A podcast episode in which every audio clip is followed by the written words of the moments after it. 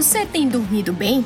A pergunta vai além de uma simples cordialidade. Ela é sobre a sua saúde. Sim, apesar de ser essencial para uma série de questões do nosso bem-estar, estudos apontam que o sono do brasileiro não anda em dia. E esse é um problema que atinge diversas classes sociais e regiões do país. De acordo com a Associação Brasileira do Sono, 30% da população sofre de insônia, o que equivale a 73 milhões de brasileiros. Para entender os problemas disso e quais são os meios que temos de driblar o problema, inclusive através de uso de substâncias com potencial relaxante, vamos conversar com a nutricionista Carolina Dias. Doutora, seja bem-vinda ao podcast do Portal Muita Informação. Tudo bem?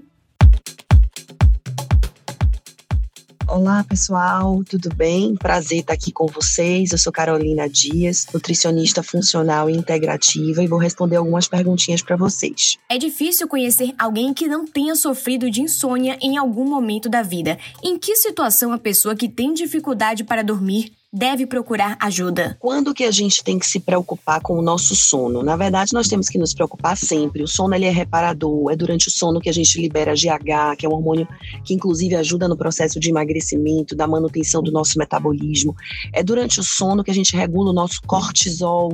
O cortisol é um hormônio que, se a gente estimula demais, a gente pode ter uma fadiga adrenal e a gente viver cansado futuramente.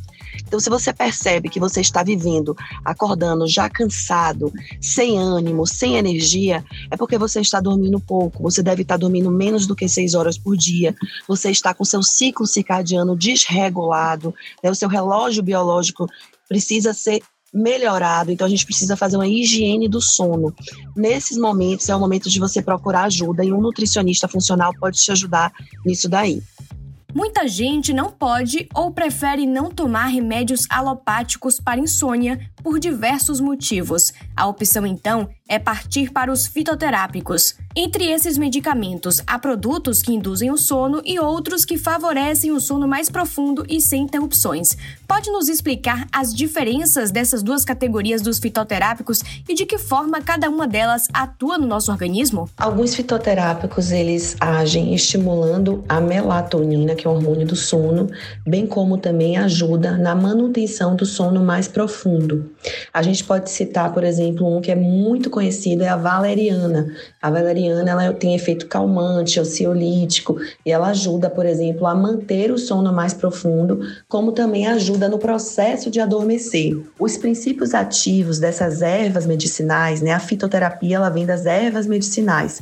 Elas atuam no neurotransmissor GABA. Esse neurotransmissor vai inibir o sistema nervoso central, causando um processo de sedação.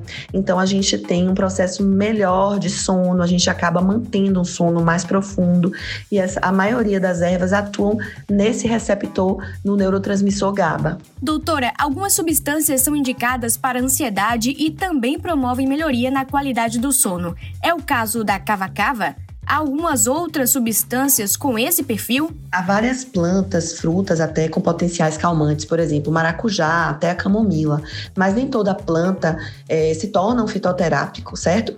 Nesses casos, com ações calmantes que diminuem a ansiedade, depressão, a gente sim pode citar o cava-cava, a gente também pode falar do passiflora, da rodiola rósea, a gente pode falar da valeriana, da ginkgo biloba. Então, a gente tem algumas medicações fitoterápicas através dessas plantas que eu falei agora. Agora vou citar as substâncias mais procuradas para insônia e gostaria que você explicasse, doutora, o funcionamento de cada uma delas, qual a melhor forma de consumi-las e as contraindicações. Vamos começar pela passiflora. O que você tem para falar sobre ela? A passiflora, ela é conhecida também como flor do maracujá. É uma planta medicinal que pode ser preparada como chá, como tintura, até como suplemento. Nesse caso, para alívio do estresse, combate à ansiedade. A gente sabe que a presença na passiflora de flavonoides, antocianinas, aminoácidos, ajuda no tratamento até também da menopausa. Tem muita gente que passa para pacientes com menopausa. A gente pode, por exemplo, passar de 200 200 a 500 miligramas de 2 a 3 vezes ao dia. E ela pode também ser associada à valeriana. E é importante a gente dizer que todo fitoquímico, processos de fitoterápicos, a gente deve evitar mulheres gestantes e lactantes. E a valeriana, doutora? A valeriana é uma das plantas também que tem ações soníferas, sedativas, ansiolíticas e até anticonvulsivantes. Ela tem um odor muito forte, por isso que a gente não faz em forma de chá, mas a gente pode trabalhar com cápsulas ou até tinturas. Ela pode também ser utilizada para diminuir o estresse, a ansiedade, para quem tem problemas de sono, e a dose recomendada é mais ou menos 200 miligramas uma vez antes de dormir, uns 40 minutos antes de dormir. Mas lembrando que toda dose ela é medida de acordo com o peso de cada paciente, então é importante a gente ter a noção de que não é uma dose única para todos. A camomila, muito recomendada pelas avós, ainda está na lista? A erva cidreira também? Sim, a camomila ela continua sendo um potente fitoterápico calmante, né, que ajuda nesse processo, inclusive, da regulação do ciclo circadiano. A gente pode misturar, por exemplo, a camomila com mulugu, com melissa, que também ajuda nesse processo. Pode fazer um chazinho de camomila, mulugu e melissa 40 minutos antes de dormir. Já a cidreira, eu diria que ela tem mais efeito anti-inflamatório e antioxidante. O efeito calmante dela não é tão potente quanto, por exemplo, dessas outras ervas que eu acabei de citar. Então, eu prefiro fazer para melhorar o sono, para trazer menos ansiedade, eu prefiro trabalhar com a camomila e deixar a cidreira para mais um processo digestivo, né, e combate aos radicais livres. Há alguma outra substância que você indica para insônia? A gente hoje, como nutricionista, já pode prescrever a própria melatonina mesmo, que é o hormônio do sono. Por exemplo, 250 microgramas por gota, gotas sublinguais, 4 gotas, meia hora antes de dormir. Mas se a gente for falar em termos de realmente fitoterapia, né? Eu gosto muito da valeriana, do mulugu, da melissa, da camomila. Então a gente pode trabalhar com chás de mulugu, melissa, camomila, né? E trabalhar também com a valeriana em cápsula. Eu acho que isso daí já ajudaria demais. É possível conciliar o uso de melatonina com a valeriana ou a passiflora, por exemplo? Quando a gente associa a melatonina, que é o hormônio do sono, com a fitoterapia, com a valeriana, a passiflora, a gente pode aumentar os riscos de efeitos colaterais. Então, acredito que a gente deve utilizar separadamente e ver qual que o seu organismo reage de melhor forma, então ficar utilizando essa substância. Mães e pais podem dar fitoterápicos para ajudar bebês e crianças pequenas a dormir mais? Sim, nós podemos utilizar a terapia através das plantas em tratamentos pediátricos com crianças, mas a gente precisa ter um entendimento que não são todas as plantas que a gente pode utilizar no início da vida da criança, porque o sistema imunológico, hepático, renal, ele não está 100% formado, então a gente tem que ter muito cuidado com o que é utilizado.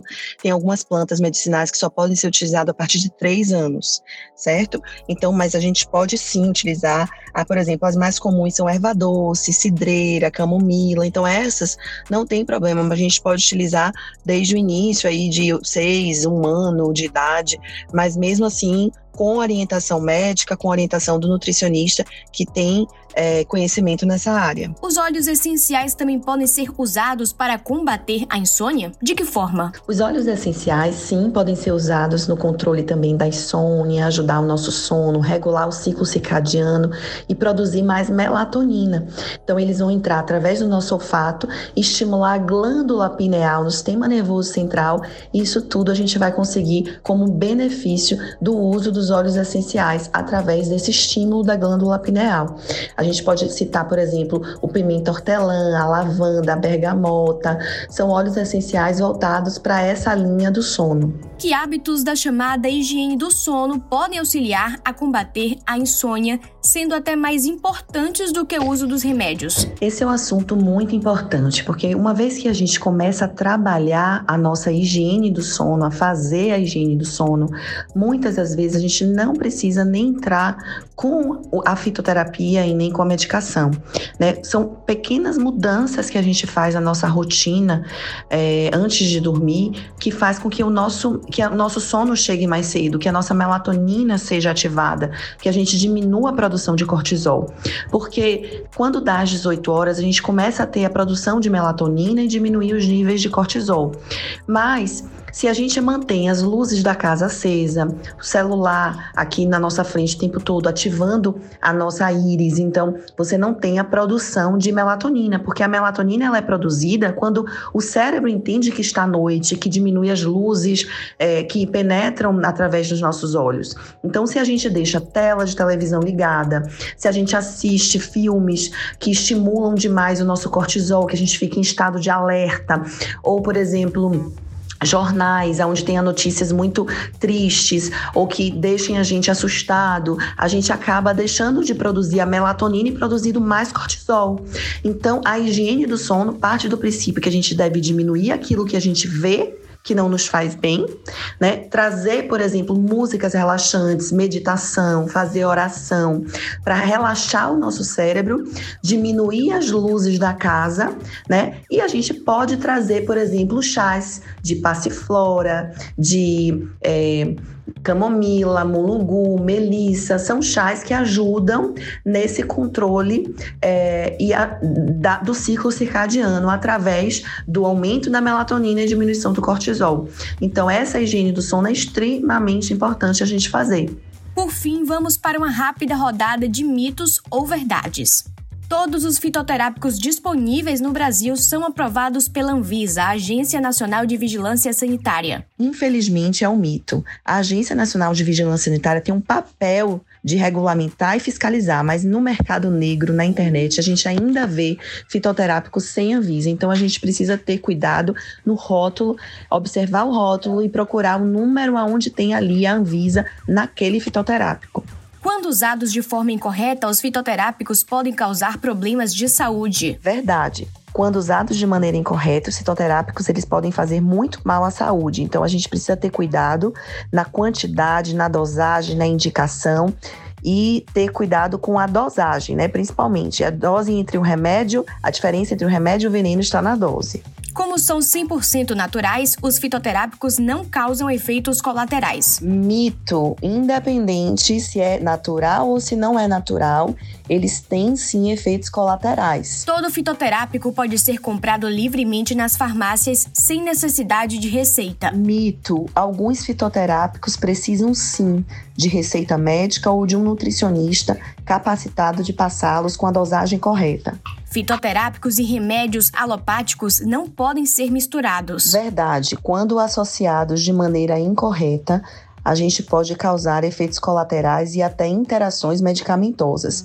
Então tem que ter muito cuidado com o uso de medicamentos alopáticos com fitoterápicos. O uso inadequado de fitoterápicos pode causar danos ao fígado. Verdade. A fitoterapia em excesso, com dosagem errada, com indicação equivocada, pode ser hepatotóxica. Então, a gente tem que ter muito cuidado com o uso e sempre estar associado a um tratamento médico ou nutricionista que saiba trabalhar com a fitoterapia. Fitoterápicos agem de forma diferente para cada pessoa e em alguns organismos podem não trazer o efeito esperado. Verdade, bem como também os medicamentos tradicionais. Cada organismo reage de uma forma. Então, na fitoterapia não deixa de ser diferente. Um organismo X pode reagir diferente a uma planta medicinal que para uma outra pessoa funciona de uma maneira completamente diferente. Então é muito importante a gente ir dosando aos poucos, né, trazendo aquela planta, aquele fitoterápico aos pouquinhos para ver como cada organismo vai reagir e aí sim ajustando a dose. Nutricionista Carolina Dias, muito obrigada pelo nosso bate-papo, foi ótimo. A necessidade de dormir bem é comum a todos, por isso, agradeço pelos esclarecimentos sobre esse assunto. Quero agradecer o convite, a participação, quem quiser continuar me acompanhando, segue lá a nossa clínica, é o @Clínica Carolina Dias. E o programa de emagrecimento que nós temos é o @Programa Mereço Mais. Um prazer e até a próxima. Siga a gente nas nossas redes sociais e até o próximo podcast.